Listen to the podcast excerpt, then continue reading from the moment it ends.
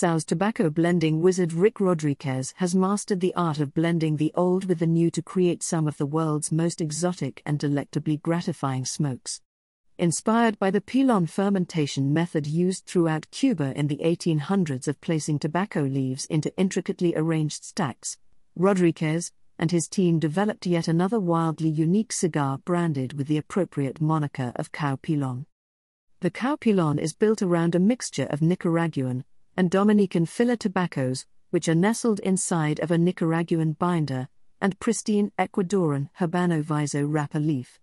Pepper, earth, wood, nut, and spice flavors are joined by subtle cocoa notes to form a medium plus experience. Should prove a fine pairing partner for a broad selection of rums.